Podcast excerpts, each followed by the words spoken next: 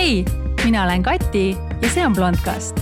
selles podis arutleme me teemadel suhetest ettevõtluseni, enesearengust botoksini ning kõigest muust, mis ühte ägedat iseseisvat naist huvitada võiks. kõike seda otse, ausalt ning huumoriga. mu piltidel võib küll olla filtrit, kuid jutus mitte iialgi hei, sinu taskusõbranna Kati siin ja suur aitäh, et oled jälle vajutanud play nuppu ja oled mind kuulamas. Tänase saate teema on selline, mis ei küta kirgi ainult ühiskonnas, vaid kütab kirgi ka meie kodudes, sellepärast et raha on nimelt üks suurimaid tüliallikaid teiste selliste teemade kõrval, nagu näiteks lapsed või kodutööd või ajakasutus, prioriteedid, seks või armukadedus raha on seal olulisel kohal. kui me võtaksime rahatülid või arusaamise, kuidas me suhtume rahasse, välja nendest tülidest, siis ma arvan, et äh, paljude inimeste suhted muutuksid äh, palju rahulikumaks ja teema valisin ma siis äh, seetõttu, et raha teema, mida ma tegin siis kaks nädalat tagasi, on saanud kõige rohkem tagasisidet ja ka küsimusi, et kuidas mul ikka täpselt ikka on olnud ja kuidas ma suhtun sellesse ja sellesse ja mis ma teeksin mingis olukorras. ja siis ma mõtlesin, et mul ei ole mitte midagi selle vastu, et seda teemat natukene siis lahata enda vaatenurgast sellepärast rõhutan, sellepärast et see on kindlasti teema, millel on nagu nii palju erinevaid arvamusi, kui on ka inimesi, sellepärast et me oleme nii erinevad ja nii erinevatest inimestest saab kokku panna nii erinevaid kombinatsioone suheteks, kus on nii erinev tähtsus rahal, see olukord, kus inimesed on, see, mida nad tahavad, et veel kord avaldan siin enda arvamust ja loodan, et Eh, kui te minuga natukene kaasa mõtlete, võib-olla sellest tekib ka mingisugune uus mõttepojukene või mingisugune idee, mis oleks väga vahva, aga kui te minuga absoluutselt ei nõustu, see on ka väga okei okay., kui teil on mingisuguseid täpsustusi või lisaküsimusi või tahate avaldada oma siis meelsust et kui valesti ma näiteks millestki arvan, et siis võite mulle alati kirjutada, ma alati loen. aga läheme siis teema juurde. raha ja suhted, nii mina ise arvan seda, et kui rääkida raha ja suhted või rääkida siis nagu siis paarisuhtest just, kus äh, raha on mängus, alati kahjuks tänapäeval me ei saa teistmoodi, siis kõigepealt peab, nagu ka kõiges muus, alustama iseendast. ja mida ma siin silmas pean, on see, et kõigepealt enda jaoks siis ära defineerida, et mida see raha sinu jaoks tähendab, kus sa praegu oled, kuhu sa soovid liikuda, mis on sinu eesmärgid ja nii edasi on inimesi, kelle jaoks raha ei ole absoluutselt oluline, on inimesi, kelle jaoks see on oluline, aga nad ei tunnista seda, sellepärast et see tundub hästi tabu ja hästi vale ja nemad räägivad, et elus on palju teisi väärtusi peale raha ja raha pole üldse oluline, mis on jumala õige, selles mõttes, et elus ongi palju teisi väärtusi, mis on palju olulisemad kui raha, aga miks peaks üks asi teist välistama, eks. et inimesi on väga erinevaid, on ka inimesi, kes teevad kõike raha nimel, nad jätavad isegi oma elu elamata, et ainult äh, ajada siis taga seda raha ennast ennast.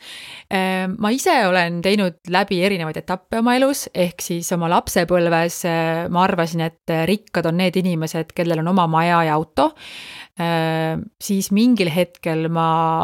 sain aru, et ei, et rikkad on ikkagi need, et kellel on eralennukid ja villad igasse arvestatavasse kuurortlinnas kuskil või Lõuna-Prantsusmaal, et lendavad oma eralennukiga ühest kohast teise, midagi tegema ei pea, siis ma arvasin, et see on rikkus ja täna ma olen jõudnud hoopis sellisele kolmandale seisukohale, et rikkus, kui see kunagi väljendus minu jaoks päris palju ka mingites asjades, mida sa justkui saaksid osta,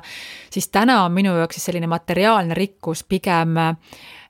selline nagu hingerahu selles mõttes, et äh, ta annab mulle vabaduse, et raha või selline rahaline vabadus on minu jaoks siis see rikkus. ja kui me defineerime siis seda rahalist vabadust, see on ka ju hästi erinev selles mõttes, et inimestel on täiesti erinevad soovid. et võib-olla üks inimene on rahaliselt vaba nii, et tal reaalselt ei olegi raha, sellepärast et ta võib-olla sai päranduseks mingi väikse maja kuskil ja ta ise seal kasvatab oma porgandit ja kartulit ja, ja elabki niimoodi seal rõõmsalt seal majakas elu lõpuni ja tema ongi rahaliselt vaba ja ta on väga õnnelik ja rõõmus rõõmus, eks ju. ja siis on inimesi, kes võib-olla mõni, mõne inimese arvates on nagu meeletult rikkad ja kes ikkagi tunnevad, et nad ei ole absoluutselt vabad ja kusjuures tihti nii ongi, et need väga rikkad inimesed ei olegi vabad, sellepärast nad kogu aeg peavad nagu edasi töötama või nad on kuidagi hästi nagu seotud nende asjadega, sest et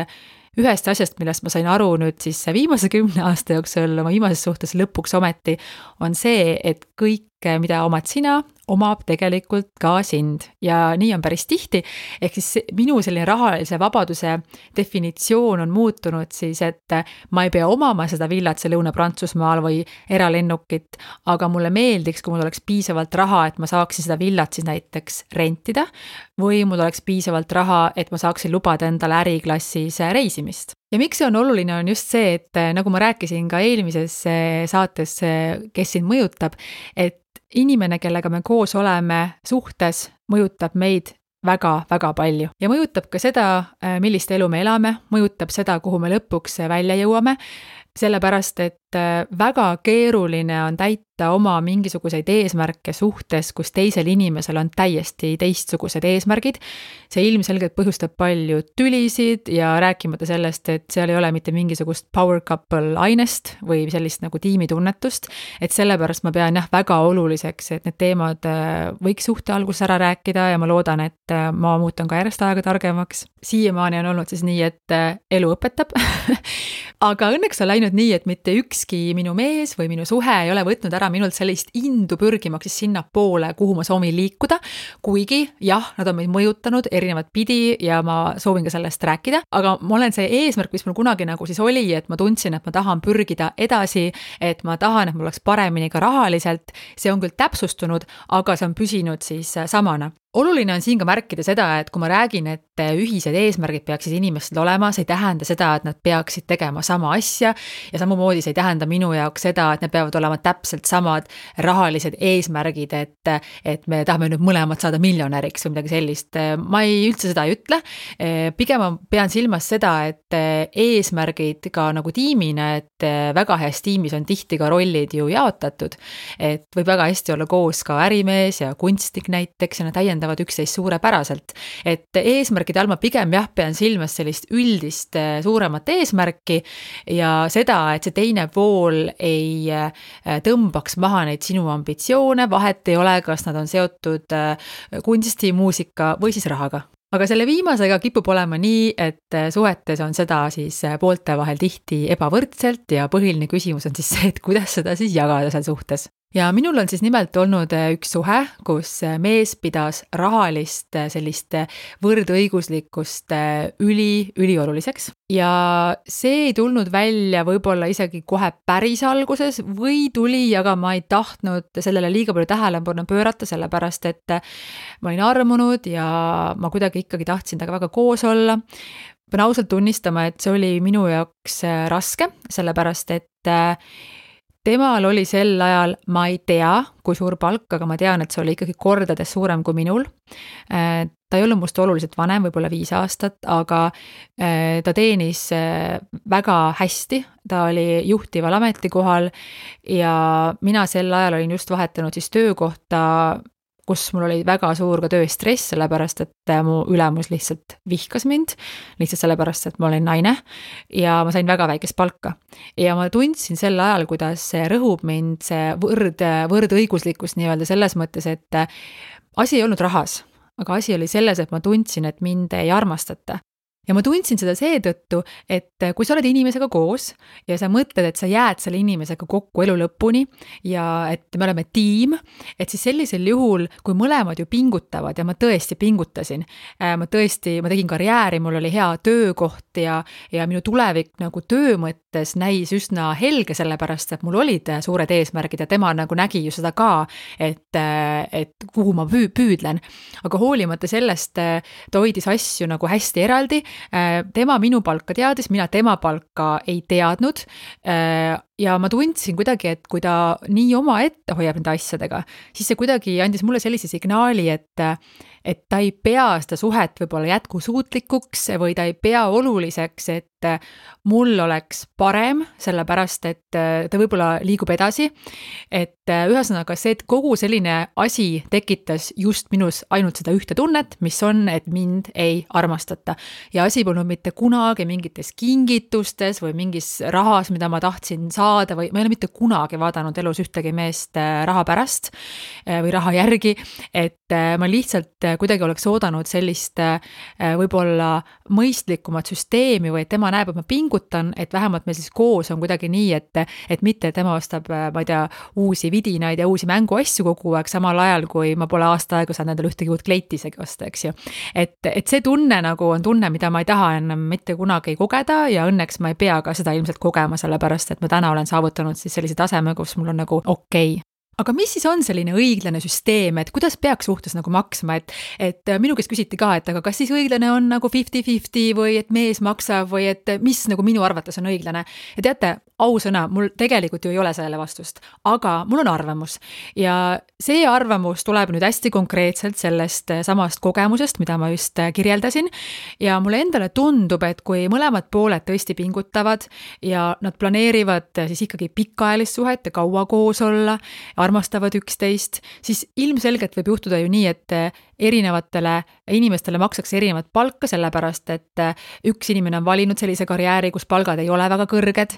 võib olla ka siin ajaline eelis, ehk siis näiteks kui oletame, et mees on näiteks viis kuni kümme aastat vanem, mis on päris tihti case nagu, et, et siis sellisel juhul ka tal on ju see ajaline eelis, et ta on lihtsalt jõudnud kaugemale, tal lihtsalt on võimalik olnud rohkem koguda. samuti kahjuks veel on ka Eestis sooline eelis kohati,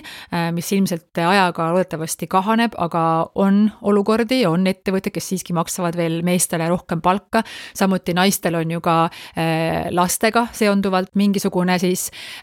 disadvantage või selline nagu puudus, et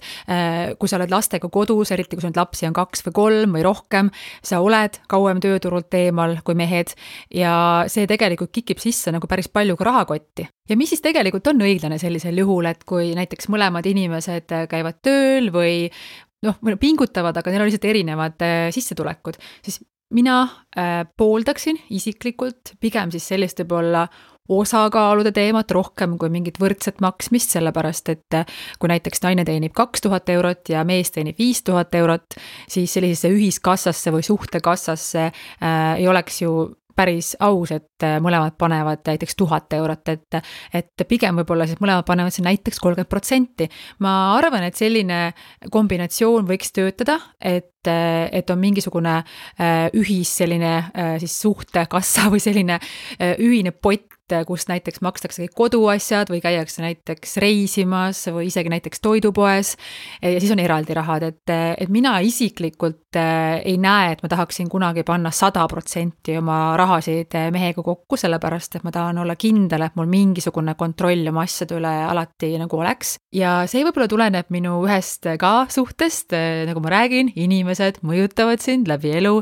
kus ma sain siis tuttavaks siis sellise tõelise alfaisasega, kelle jaoks oli väga selge, mis on naise ja mis on mehe roll halb asi on see, et mina sinna naise rolli väga hästi ei mahtunud, sellepärast et äh, tema arvates ei tulnud see mul väga hästi välja. küll ei maitsenud talle minu söök, küll ei meeldinud talle minu töö, talle ei meeldinud minu need sõbrannad, kes olid edukad, sellepärast et nemad olid tema arvates sellised kurjad inimesed, kes viivad mind halvale teele. samuti ei meeldinud talle ka see, et ma läksin uuesti tagasi ülikooli, mis oli tema jaoks täiesti arusaamatu ja ta ei saanud aru, miks mul on vaja juurde õppida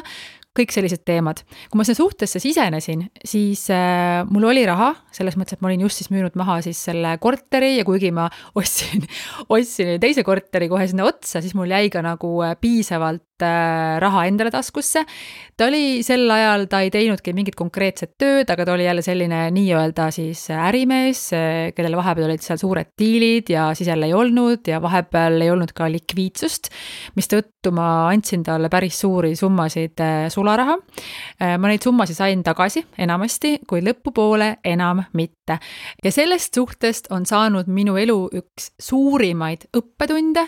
ja kahjuks ka negatiivse poole pealt, sellepärast et äh, kuigi ma usun endiselt, et kõik inimesed on ilusad ja head, ma olen endisest äh, ettevaatlikum, ehk ma kuskil kuklas on mul alati siis see tunne, et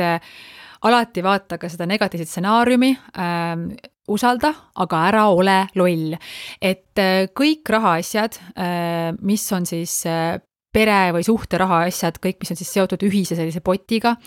ma kindlasti teeksin kõik selleks, et säilitada sinna kontrolli, ma mitte mingil juhul ei äh, laseks mehel sada protsenti kontrollida kõiki finantse suhtes. sellepärast, et ma ei taha ennast mitte kunagi leida olukorras, kus ühel hetkel sa saad aru, et sul ei ole nagu mitte midagi. ja see tegelikult viibki meid järgmise teemani, et aga mis siis, kui sul on lihtsalt rikas mees, et kui sul lihtsalt ongi rikas mees, sa ei peagi tööl käima. ja see on päris huvitav teema, minul endal ei ole olnud kunagi olukorda, kus ma ei tee mitte midagi ja mul mees plekib kõik kinni. ja ma pean tunnistama, et kui ma olin noorem, ma vaatasin selle asja peale viltu. ehk ma olin väga uhke selle üle, et ma olen ise tegija, ma olen noor, ma olen edukas, ma teenin ise oma raha ja mul oli ka üks sõbranna kellega me oleme ühevanused, me oleme ühest kohast pärit, me oleme olnud siis nii-öelda lapsepõlvest saadik sõbrannad, meil on sarnased nagu eeldused või noh, isegi iseloom mingil määral ja tema valis niisuguse nagu teistsuguse tee. ehk siis tema tee oli see, et ta väga palju midagi ei teinud või kui ta tegi, ta tegi väiksemaid asju ja tema oli just sellist tüüpi, kellele pigem oleks meeldinud, et mees maksab kõik kinni. ja ma mäletan, et ma ei jätnud seda mitte talle nagu nina alla ka hõõrumast mõnikord, et äh, ma, ma tundsin, et ma võib-olla võib-olla vaatan talle kohati ülevalt alla, kuni sinnamaani, kui ta ükskord lajatas mulle niimoodi, et tead, Kati, et sa mõtled küll, et sa oled väga kõva mutt siin, et näed, et sa teed siin tööd ja sul on karjäär ja sul on uhke ametinimetus ja sa mingi hullult rabeled ja tõmbled sinna teed, aga vaata mind. ma naudin elu ja sul ei ole ikkagi midagi rohkem kui see, mis on minul. ja tead, see pani mulle korraks nagu suu kinni sellepärast et ma tegelikult tõesti olin väsinud. ja siis ma vaatasin teda ja vaatasin, et tal on tegelikult ka kõik nagu mega hästi ja siis mõtlesin, et mida ma nagu halvustan selle pärast teisi, kui mina olen valinud endale teise tee. ehk siis täna ma mitte mingil juhul ja mitte iialgi ei vaata viltu neid inimesi või neid naisi, kes on valinud endale siis sellise tee, et nad ongi rikka mehe kaasad. siin on muidugi erinevaid äh, variante sellel, et äh, ma võib-olla kergelt niimoodi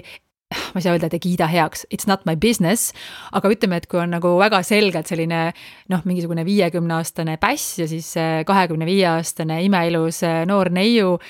noh, siis seal ei ole tegelikult nagu väga palju vaja tavaliselt, tavaliselt äh, vaja nagu arvata, sellepärast et ma väga ei tea neid paare äh,, kus oleks selline kombinatsioon ilma selleta, et sellel mehel oleks palju raha. aga ilmselgelt äh, need mehed saavad ise ka väga hästi aru, mida nad teevad, et selles mõttes, et see on fair deal, et mõlemad võidavad, eks ju. teine asi on siis, et kui sul on rikas mees lihtsalt sellepärast, et sul on rikas mees või sul on suhte jooksul edukaks saanud mees või sa oledki abiellunud mehega, kellel on raha ja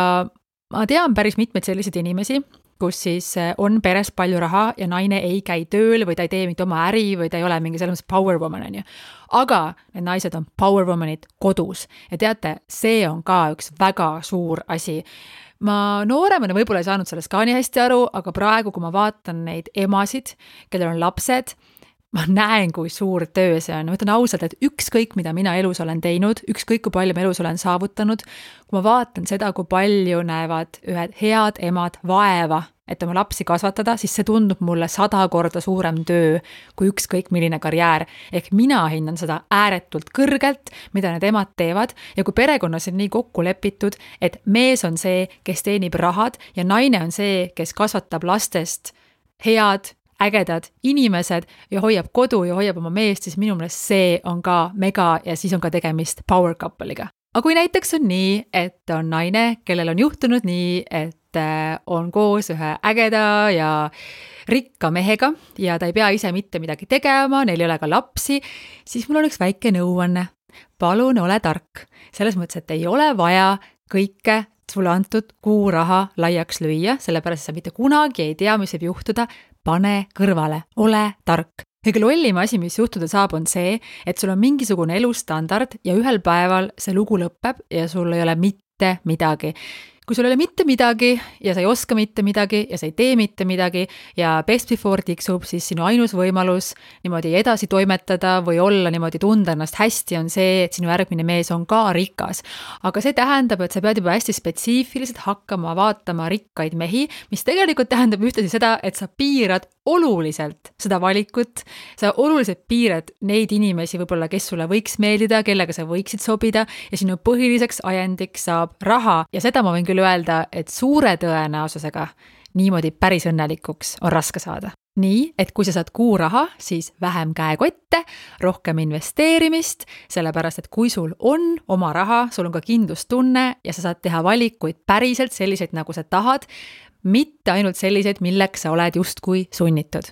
ja siis on veel väga huvitav teema selline asi nagu abielu. et kas näiteks õnn peitub seal, kui me abiellume rikka mehega?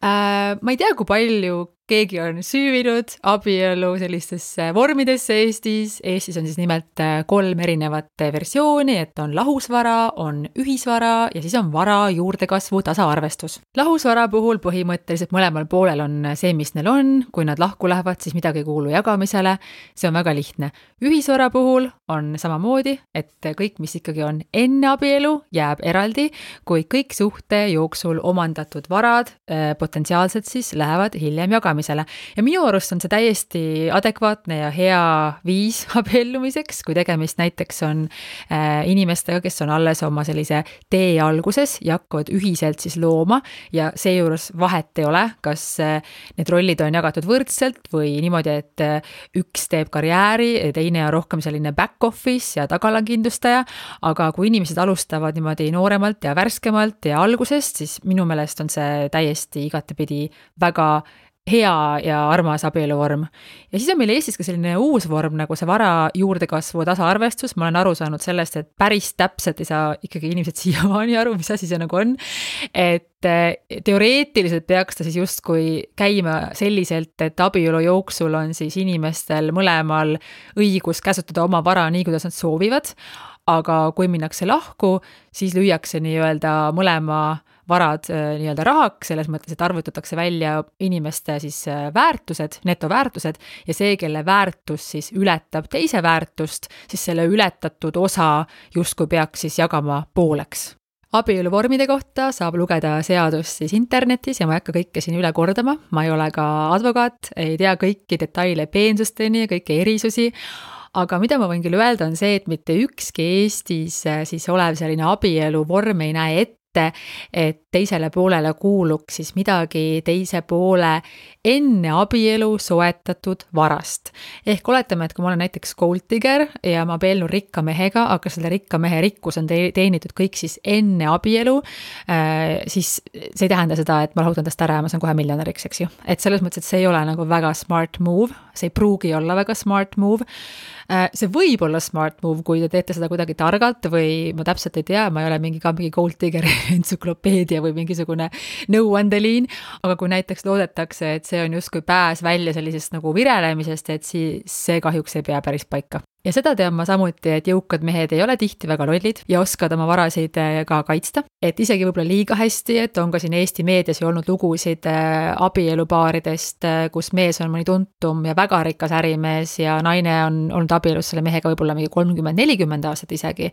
ja siis, kui lahutamiseks läheb, siis on ikka naisel tühjad pihud. et küll inimesed oskavad, et selles mõttes ma loodan, et selle, kogu selle jutu niimoodi tagant paistavad siis minu sellise idee kõrvad, mida ma üritan ka siin nagu läbi lillede öelda, on see, et igal naisel peaks siiski olema ka mingisugune enda raha või enda kindlustunne. Eh, kui see ei seisne selles, et sa teed karjääri või sul on mingi oma ettevõte või sul on mingi töökoht, siis see võiks seisneda selles, et sa lepid siis mehega midagi kokku, eriti nendel juhtudel, kui mehele on endale ka parem, et naine ei käi tööl, sellepärast et ta saab lubada seda pere ülalpidamist ja on lihtsalt kogu perele parem ja targem, eh, kui mõlemad ei rüga samamoodi. Ja mina arvan, et kui peres on selline kokkulepe, siis on see igati normaalne ja kena mehe poolt pakkuda ka naisele sellist kindlustunnet, mis kehtib ka siis, kui suhtega peaks midagi juhtuma. Ja teate, mulle nii väga meeldib Facebookis Naisinvestorite klubi avalehel olev bänner, mis ütleb, et a woman's best protection is a little money of her own aga kui paljud, eriti naised, on suhtes sellepärast, et eh, nad ei saa ära minna rahalistel põhjustel. see on tegelikult täiesti masendav. käiakse, laiatakse ringi oma mehe rahadega see on väga mõnus, see oma nagu mehe rahaga laiemine on üldse päris mõnus teema minu arvates aga, aga tegelikult südames ollakse, eks ju, õnnetud, on ju. et eh, ma ütlen nüüd veel kord, et eh, oma raha võiks olla ja ma ei ütle, ma ei kirjuta mitte kunagi kellele, kellelegi ette, et kuidas see võiks tekkida. aga et minu jaoks on jumala okei okay,, et kui mees annab sulle seda kuuraha, aga lihtsalt, et olla sellises olukorras, kus sul ei ole mitte midagi, sa oled ikkagi väga haavatav. ja mina tunnen vähemalt, et minu elu hind on selleks nagu liiga kallis, et ma tahaksin ennast panna sõltuvusse siis teisest inimesest. ehk sellele nagu tasub mõelda, isegi siis, kui sul on rikas mees, tee midagi, õpi kas või midagi juurde või kuidagi back yourself up ja kui me räägime kindlustundest, siis üks selline eh, kuri asi või selline kurja kuulutav sõna on abieluvaraleping. ja abieluvaraleping on selline asi, et kui mulle kunagi oleks nooremana sihuke asi nina alla pistetud, ma oleksin selle mehe saatnud väga kaugele, väga kiiresti, sest mina arvasin nii, et kui ikkagi abieluvaralepingust juba räägitakse, siis see mees arvab kindlasti, et ta peab ebatõenäoliseks, et ta tahab minuga elu lõpuni koos olla ja nagu ei ma olin üliresoluutselt selle vastu, et see on kõige jubedam asi maailmas ja see on nagu mõnitamine, et ei, ma mitte kunagi ei kirjutaks alla mingile abieluvaralepingule. aga tõele aru andes ma hakkan mõtlema nii, et eh, lihtne on niimoodi mõelda, kui sul endal mitte midagi pole, aga kui mehel on väga palju, siis sa loomulikult ei taha selle alla kirjutada, on ju. tegelikult on ju nii, et eh, mis asi see abieluvaraleping on, tegelikult lihtsalt see, et eh, nagu kindlustus, et äh, samamoodi nagu äh, sul on autol kaskokindlustus ja see ei tähenda, et sa planeerid teha avariid. Äh, või samamoodi nagu sul on reisikindlustus, aga sa ei planeeri, et sa satud reisi ajal haiglasse. samamoodi võib olla ka ju abieluvaraleping ja abieluvaraleping ei ole ainult mingi selline paha asi, et mis kirjutab, et rikka mehega abielu korral sulle ei jää mitte midagi, vaid sinna saab ka igasuguseid muid asju kirja panna.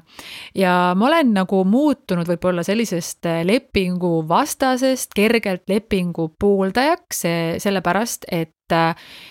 suhte lõpp või iga suhte lõpp äh, võib olla päris räpane ja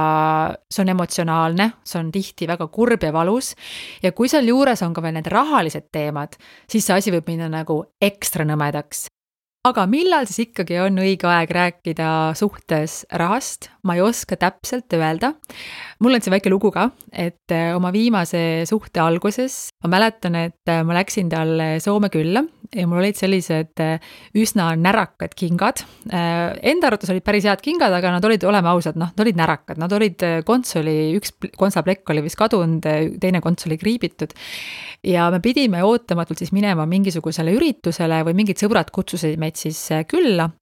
aga igatahes mul oli vaja siis korralikke kontsaga kingi, võib-olla me läksime isegi kusagile välja. ja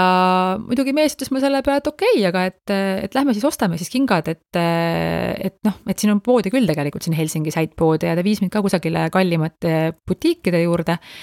see oli vist, me, me oli päris me suhte alguses, ta ei teadnud, kui palju ma teenin, aga tal jäi nagu mulje, et mul on hea töö, töökoht, mis mul tegelikult ju oli, aga palgad ei ole Eestis väga kõrged ilmselgelt. ja ta küsis mu käest, ma mäletan veel, et, et kas sa saad hakkama sellega, et kas, kas ma peaksin sind aitama kingade ostmisel, et ma olin muidugi, et ei ja siis minu jaoks tundus nagu nii kohutav mõte see, et kuidas ma ütlen, et jaa, mul on abi vaja, et jaa, palun osta mulle kingad, ma ei julgenud talle öelda seda ja siis õnneks ma nendest kõige kallimatest butiikidest neid kingi ei leidnud äh,, õnneks. Ja leidsin need kingad siis äh, mingisugusest äh, teisest äh, mitte nii kallist butiigist, aga nad maksid siis aastal kaks tuhat kümme, need kingad maksid ikkagi mingi kakssada kakskümmend eurot, mis olid siis äh, sel ajal minu jaoks kõige kallimad kingad, mis ma kunagi olin endale ostnud ja ma käisin nende kingadega tegelikult ette rutates, ma ütlen, et mitu aastat, nad olid tõesti head kingad, aga ma mäletan, et kui ma need kingad ostsin, mul nagu süda tilkus verd ja ma ei julgenud talle öelda, et need olid minu jaoks way too expensive, sellepärast et mu eneseuhkus ei lubanud seda. ma tahtsin olla iseseisev naine ja ma ei julgenud talle seda öelda. samal ajal mind sees see nagu näris, ma tundsin, et ma olen nii palju raha kulutanud mingi sellise asja peale, mille peale ma muidu ei kulutaks. Äh, ma võiksin rahulikult oma mingite, ma ei tea, HM-i kingadega ka edasi. et siis ma võib-olla tundsin, et oleks see õige aeg natukene arutada neid rahateemasid, mida ma ei teinud. ja ma tegin seda alles palju hiljem. Äh, kui ma seda tegin, siis loomulikult äh, ta sai nagu šoki, sellepärast et see erinevus tõesti Eesti-Soome palkade vahel on suur ja sellest tulenevalt võttis ta ka tookord suurema osa siis sellistest meie ühistest äh, kuludest enda kanda mul alati oli oma raha ja ta väga alati toetas mind selles, et ma võiksin seda oma raha teha. et äh, mulle tundus, et see oligi selline hea balanss, et ma tundsin justkui, et äh, minu kohus on äh, seda äh, oma asja ikkagi ise edasi ajada, aga mul oli justkui siis selline nagu turvavõrk või ma teadsin, et kui midagi juhtub või mul on midagi vaja, ma ei tundnud ennast ka siis nagu üksikuna. et see oli minu jaoks selline päris selline äh, hea kombinatsioon, mis mulle nagu hästi sobis mis ei tähenda, et see peaks olema siis kõigil niimoodi, et jälle igalühel on erinev lugu, igalühel on erinevad siis äh, mõtted, kuidas peaks ja üks selline küsimus, mida ma ka sain, on see, aga mis siis saab, kui naisel on rohkem raha kui mehel? Ja teate, see on päris hea küsimus, sellepärast et mina ei tea vastust. ja ma ei ole pidanud selle peale isegi varem nagu mitte kunagi mõtlema, eh, sellepärast et mul ei olnud mitte midagi, et ei olnud väga keeruline nagu minust rohkem raha omada. täna, kui mul on äh, nagu piisavalt, see on võimalik, eriti oleks see võimalik siis, kui ma oleksin näiteks koos ka oluliselt eh, noorema mehega, kes ei ole veel jõudnud palju raha teha või minna veel kuskile suunda, kus ta soovib minna aga mul oli sõbranna, siis eh, kellel oli mees, kelle endine naine oli selline äh, noh, ta tegi kunagi mingit lihtsamat tööd, aga siis eh, suhte ajal otsustas, et ta tööl käia enam ei soovi ja hakkas siis elama sajaprotsendiliselt mehe kulul, mis on okei okay,, ma ütlen veel kord, see on okei okay,, aga lisaks sellele ta oligi selline no ma puutusin temaga ise päris palju kokku ka, selline virisev, vinguv ja selline igisev naine nagu hommikust õhtuni, et ei olnud nagu mehe jaoks mingi eriti hea diil. ja selle naise elu siis aastaid, ma arvan, et mingi seitse-kaheksa aastat, mis nad olid koos, maksis siis täielikult kinni see mees. ja kui see mees sai tuttavaks siis minu sõbrannaga, kes on edukas arst, siis tegemist ei ole Eestis elava paariga, ehk siis tema palk oli väga suur ja tegelikult suurem ka kui selle mehe palk, siis tuli välja nii, et mitte ainult ei pidanud äh, ta maksma enda kulusid kõike kinni, vaid nad maksid kõik ikkagi väga detailselt pooleks. ja siis see tüdruk ütles mulle küll, et tal on selline tunne, et justkui nagu edukaks olemisega sa oled ära teeninud nagu mingisuguse karistuse, et kui ma praegu mitte midagi ei teeks, et siis mu elu makstakse kinni, aga et kui ma nüüd midagi teen, et siis vaata ise, kuidas umbes hakkama saad või, või köhib appi, on ju aga vahe on selles, et kui siis see suhe peaks nagu nihu minema, siis minu sõbranna saab hakkama,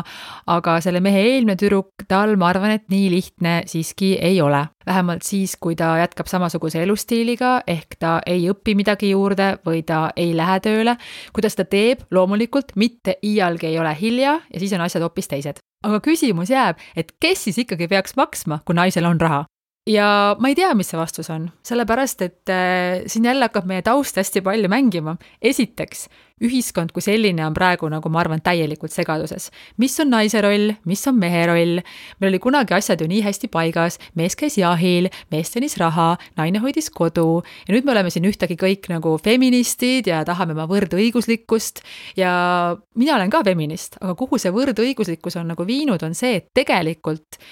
samamoodi, kui meil on nüüd võimalus teha neid samu töid, neid samu asju, meil on ka terved käed ja jalad otsas, eks ju, et siis, kui me oleme ise seda nõudnud, siis see loogika läheb siin natukene nagu risti, et ühest küljest nagu me saame nagu teha siis eh, sama tööd, eh, teoreetiliselt teenida ka sama palka, aga samal ajal me ikkagi nagu eeldame, et eh, mees plekib kõik kinni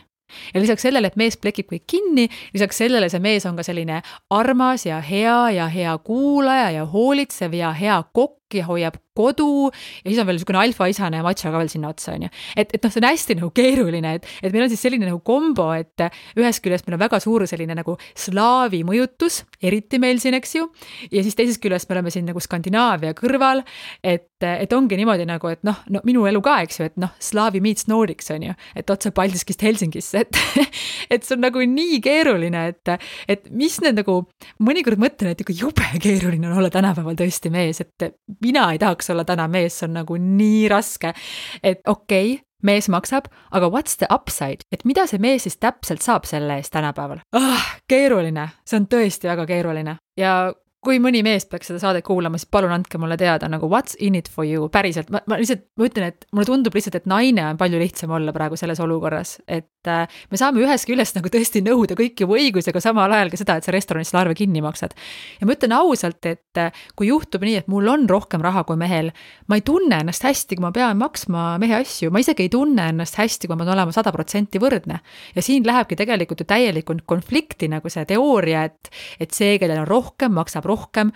aga siis tuleb see, aga ma olen naine mm,. ei, ma olen ikka naine mm. -mm. et noh, mul läheb, mul läheb endal ka nagu errorisse see, et ma ei ole veel päris nagu jõudnud sinnamaani, kus ma nagu suudaks olla nüüd täiesti nagu adekvaatne või täpselt öelda, mida ma arvan, sest ma ikkagi see taak või taust on veel ikkagi nii tugev sealt, et ikkagi see on nagu meeste kohus justkui nagu rohkem maksta, samal ajal ma olen ju see suur, tugev ja enesekindel naine, feminist ja kõik power woman, et mul läheb ikka täiega errorisse veel, et aga andke mulle natukene aega, et äkki kui ma kahe aasta pärast sellesama saate teen, et siis ma olen juba oluliselt settinud kuhugi suunda, et eks elu näitab. ja muide, naiseks olemise kulud on ka päris suured. et äh, ma siin just koristasin eile siin oma kosmeetikat ja riputasin oma kleite siin äh, ülesse ja lihtsalt hakkasin kokku lugema seda raha, mida ma olen nende asjade alla pannud ja tegelikult see on kolossaalne. meestel on väga lihtne, neil on kaks paari teksapükse, 3D särki, mingi kaks äh, mingit pulloveri, paar paari kingi, paar paari tosse, kõik on nagu väga simpel, eks ju, paar valget triiksärki naistel, oh my god, et selles mõttes, et äh, naine olemine ise ka maksab palju raha, et, et ähm, see ei ole nagu vähetähtis, ma ei hakka sellel teemal nagu väga pikalt nagu jaurama, sellepärast et see ei ole nüüd konkreetselt selle saate teema. aga mida ma tahan öelda, see, et äh, naiseks olemiseks on tegelikult suured kulud ja see kulu on palju suurem kui igakuine tampooniraha. räägime siin kasvõi lisaks veel igasugused juuksurid, manid, pedid, kreemid, föönid, vidinad, et ei ole väiksed. aga võtame selle saate siis vaikselt kokku, et millal rääkida siis oma partneriga rahast, ma seda tegelikult ei oska mitte kellelegi öelda, seda peab iga inimene ise tunnetama, aga ma usun, et sellest kindlasti peab rääkima. ja võib-olla ma isegi alustaksin, kui sa ise oled välja mõelnud juba, mis on sinu eesmärgid, siis oleks võib-olla isegi juba hea ju alustada niimoodi vaikselt eh, tutvumise ja date imise käigus, mitte et hei, palju sul pappi on, mitte selliselt, aga lihtsalt, et saada aru, et mis on teise inimese unistused, unistustest proovida aru saada, mis on teise inimese eesmärgid, ka rahalised, ja siis võib-olla uurida, et kuidas ta kavatseb sinna jõuda või kas ta üldse soovib sinna jõuda ja sellest tegelikult saab juba ka aimdust äh, mitte ainult sellest, et kas need rahalised visioonid klapivad, vaid kas üldse klapib ka, et et sealtkaudu tegelikult ma arvan, et on päris niimoodi hea ja pehme alustada, et konkreetsemaks jõuab siis minna juba näiteks äh, kokku kolides, et äh, siis on vaja rohkem asju arutada või seda ühist rahakotti või et kes mida maksab, et et noh, need suhted on ju nii erinevad, et kas kohtuvad siis kaks üliõpilast, kes elavad esimest korda elus koos üürikorteris, korteris või on kellelgi juba kolmas abielu, et või isegi räägime kärgperedest, et noh, kärgperede puhul tuleb rahaasjad ka veel kindlasti läbi arutada, et sellisel juhul ei ole tegemist enam ainult siis nagu mina ja sina, vaid sellisel juhul on tegemist ka mina ja sina ja minu lapsed ja sinu lapsed ja sinu eksnaine või sinu eksmees. Need summad, mis kuluvad ka nagu eelmise pere ülalpidamiseks ja ka näiteks need summad, mis kuluvad võivad kuluda ka siis, kui need lapsed on juba üles kasvatatud, äh, näiteks kui need lapsed mingil põhjusel ei taha minna tööle või on edasisõltuvad. et äh, sellisel puhul ma arvan, et ma kindlasti need teemad äh, soovitaksin läbi rääkida, ma ise räägiksin aga ütlen veel kord, et nii palju, kui on erinevaid inimesi, on ka erinevaid arvamusi, need olid mõned äh, minu mõtteterad. Äh, ma loodan, et äh, midagi neist võib-olla ka oli sellist, millega võib samastuda, midagi kindlasti on ka sellist, millega ei saa samastuda. igal juhul tänan selle eest, et oled mind jälle kuulanud ja järgmisel nädalal juba uued teemad. aitäh, tšau-tšau! aitäh, et kuulasid Blondcasti. kui soovid minu tegemistega kursis olla, siis jälgi mind Instagramis at blondcastpod uus osa juba järgmisel kolmapäeval. Kuulmiseni